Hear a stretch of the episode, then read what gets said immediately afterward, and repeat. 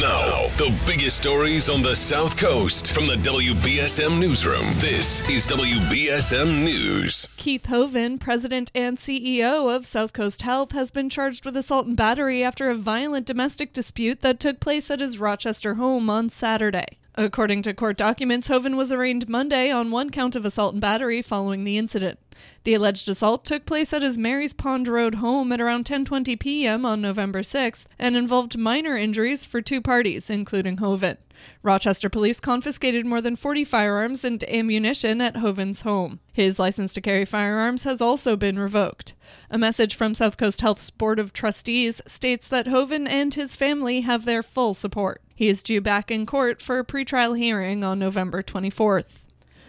13 New Bedford residents have been displaced after a fire tore through their multifamily building on Sycamore Street yesterday. No injuries were reported in the blaze, the fire department stated. According to the department, fire crews received multiple calls reporting a fire at 126 to 128 Sycamore Street just before noon on Tuesday. When they arrived, they saw the flames extending from the second floor into the attic and also threatening an exposed home a few feet away.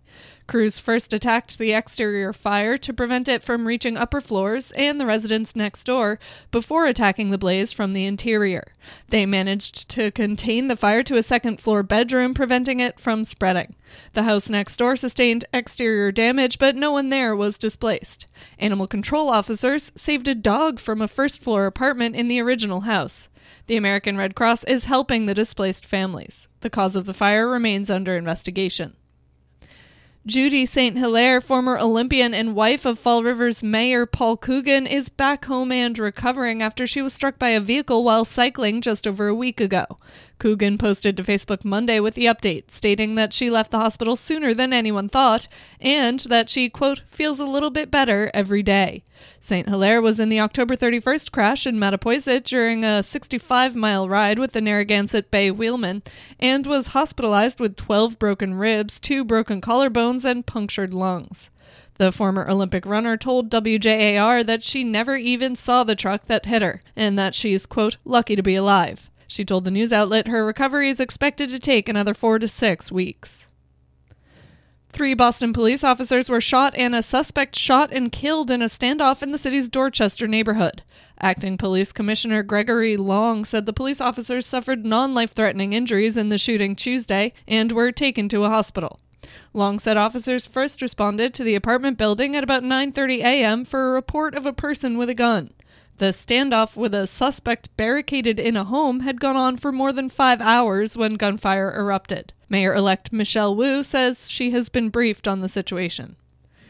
Five state representatives are barred from working out of the State House for failing to disclose their COVID 19 vaccination status.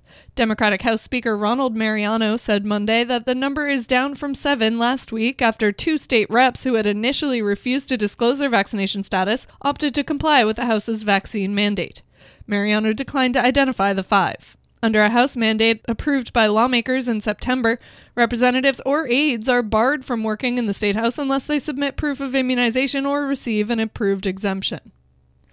In sports, the Bruins beat the Senators 3 2 in Boston for the team's third win in its last four. And the Celtics are returning home tonight as they face off against the Toronto Raptors. The team will be without its leading scorer, as Jaylen Brown is expected to miss one to two weeks with a hamstring injury.